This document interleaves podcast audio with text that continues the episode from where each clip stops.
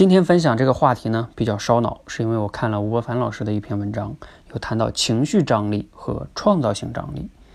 什么什么意思呢？给你们解释一下哈，用拔河比赛来解释一下，谁跟谁拔河呢？现实和目标在拔河。如果哈现实被拉到了目标这个方向，那当然就叫创造性张力，因为你实现了目标，创造了新的成果嘛。但是如果目标被拉到了现实这个方向，这就是情绪张力，因为呢。你在这个过程中啊，被焦虑啊、怀疑啊、恐惧啊等等等情绪给打败了，你选择了哎安于现状吧，这就叫情绪张力。相信呢，你大概理解了这两个张力的区别哈。很多朋友一听可能会想哈，那我肯定是希望情绪张力啊不要来找我，对吧？创造性张力来牵引我前进，实现我想要的那些目标。但是啊，现实就是我太脆弱了，我太没能力了，我不够强大呀，我容易放弃呀，等等等等的。其实呢，可能并不是这样的，而是你的认知有问题。什么认知呢？两个，第一个，你看待人生的角度啊，是静态的还是动态的？第二个，你把现实是当绊脚石呢，还是当台阶呢？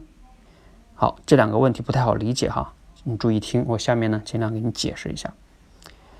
如果啊，我们用静态的视角呢去看待人生，这个逻辑啊，往往是这样的。比如说，我们希望实现的目标是月入过万或者过十万。那如果实现不了，我们就会感觉啊，自己这个现实中的很多问题啊都是羁绊，它就像绊脚石一样。那如果实现了呢？哎，有的人可能会觉得实现了我就幸福了吗？真的是这样吗？其实啊，当你真正实现月收入，假如说一万了，你这个时候又会有新的期待，你又会想要更多。我们人就是这样嘛，是吧？依然会有不满的。那个时候呢，你现在这个月收入一万又变成了一个现实，那你可能又会感觉不满，然后又会感觉我现在怎么这样不行呢？对吧？跟人家比我还是不行，你又会感觉像绊脚石一样。所以呢，你会发现。如果你用静态的视角去看，你永远有达不成的目标，你就会永远对自己不满。这样的人生怎么可能幸福？好，我们换一种视角来看人生，用动态的视角来看人生。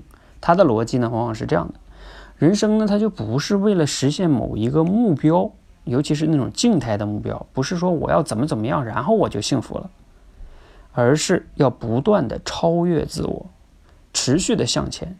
它目标啊，只是我们像我们的一个人生中的一个一个路标一样，而现实像什么呢？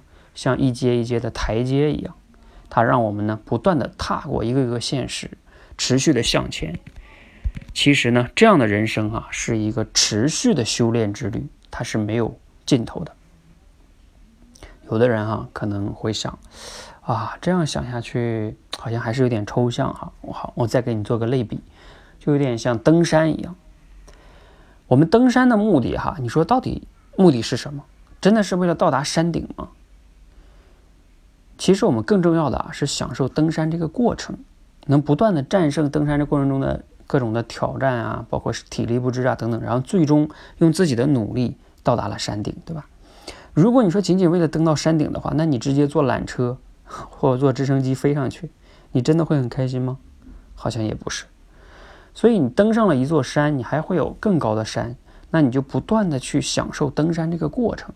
我记得以前有一句话就讲哈，我有一个登山家就讲，他说我登山的目的不是因为要登上去，而是因为山在哪里，我就是要享受登山这个过程。好，不知道你有没有理解哈？这两种过程啊，就是动态视角跟静态视呃静视角看人生的区别。我们最后呢总结一下，人生的终点其实呢早已经注定了哈，那就是死亡。所以呢，不一样的往往就是这个人与人之间这个过程活的不一样。那我们呢，该怎么样？应该让创造性的张力来去牵引我们前进，而不是经常被这个情绪张力给拉回去了。我们应该享受这个过程，哪怕会遇到一些挑战和压力，因为我们的目的是持续的在这个过程中超越自我，成为一个更好的自己，不是为了某一个静态的目标。这样的话，你去想哈。你可能会更容易享受人生啊！我当然呢，今天这个解读哈，因为吴伯凡老师的文章本来就比较烧脑，他写的也比我的长很多啊。那希望呢，你要有机会啊，你可以去网上找一找，或者你去我的公众号里面看一看，我会放到我的这个文稿里边哈，他的这个文章链接，你可以看一看原文，应该会有收获更大。